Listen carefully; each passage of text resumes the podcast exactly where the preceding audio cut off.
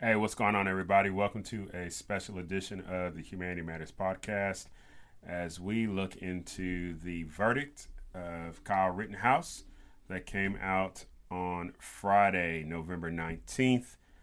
Uh, what you're going to hear is basically the intro to this talk. If you want to hear the full episode, please go over to my Patreon page. Just go to Patreon uh, and put in the name Philip Fletcher PhD, and you become a Patreon uh, sponsor. You get access to the entire episode. So, without further ado, let's look into Kyle Rittenhouse false heroism, false white supremacy. So, big court decision was put down yesterday as Kyle Rittenhouse, 18 year old, was found not guilty on all charges related to uh, the shootings in Kenosha, Wisconsin.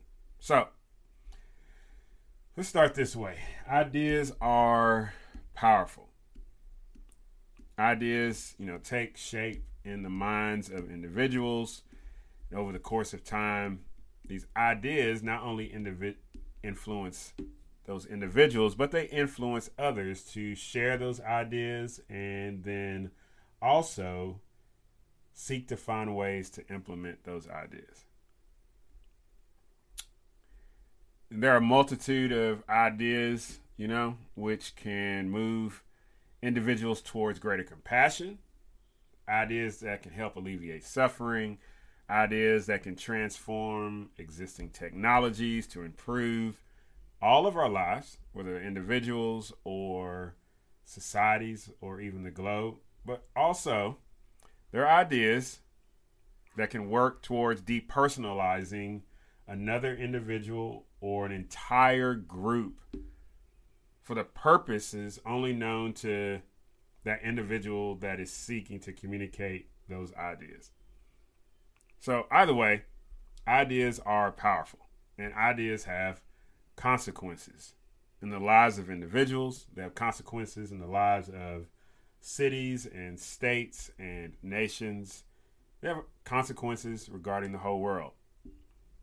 So, the context had a lot of different things going on in the last two years.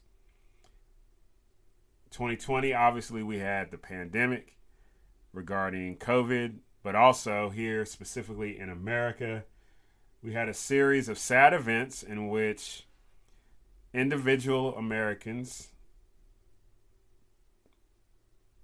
blacks, their stories were reported in the news.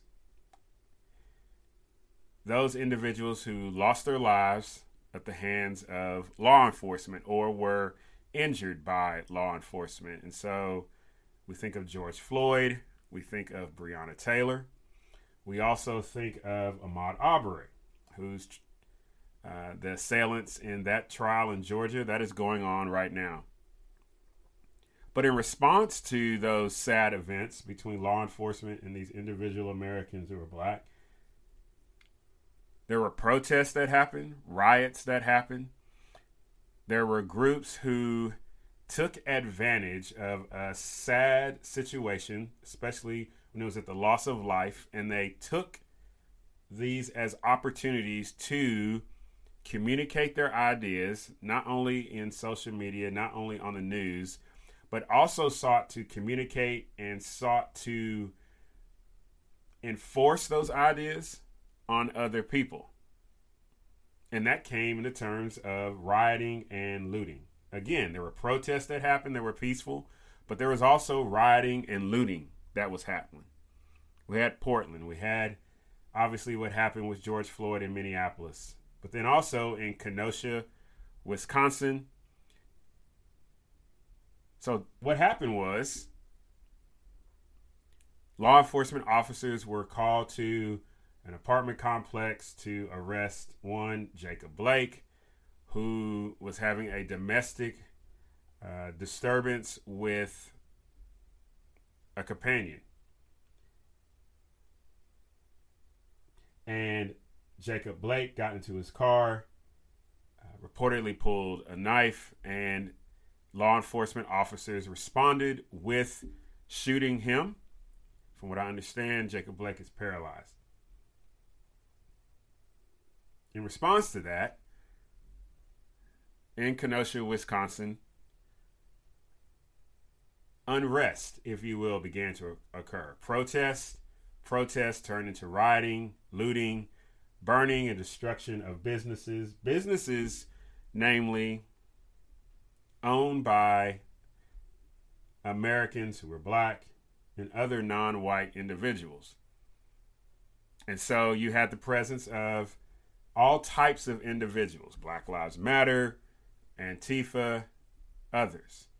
There were those there who were seeking to be peaceful, but I think we need to acknowledge there are those there were those there as well who were seeking to take advantage of the situation in order to further their particular idea and what they thought life was to be like.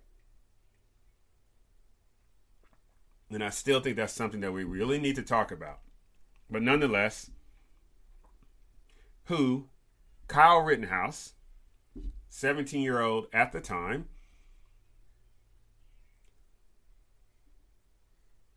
whose father lives in Kenosha and uh, he lives with his mother just across the state. That state escapes me right now. Reportedly, Mr. Rittenhouse, who is 18 now, was there to provide aid and to help people protect businesses. Mr. Rittenhouse also went armed with an AR 15 semi automatic. If you're not familiar with that, uh, the United States military soldiers are issued a fully automatic AR 15. Magazine loaded, one round in the chamber. You have an M16 or an M4 version. But for Mr. Rittenhouse, he had a semi-automatic AR-15, typically which you can also find individuals use it for hunting, sport, but also self-defense.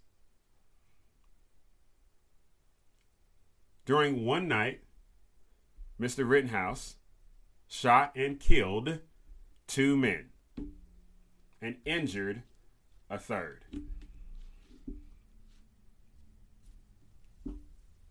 Mr. Rittenhouse argued that he was defending himself. One man who had a pistol, another man who had a skateboard, another man who was seeking to do bodily harm to him. Where did this happen? Kenosha, Wisconsin.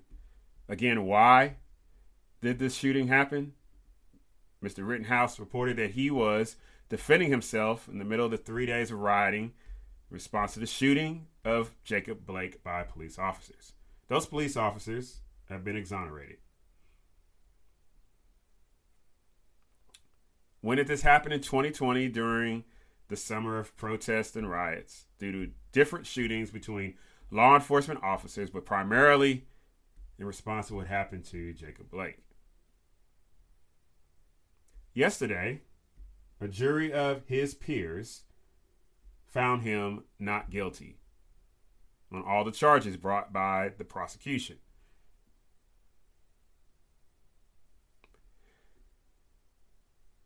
As I was looking at the social media, different news outlets across the spectrum, there's different perspectives, different ideas being communicated. Ideas that are being communicated to influence us toward a particular world or way of seeing things here in America. And I think it's important that we look at all the information, get out of our echo chambers, and look at everything that's been reported.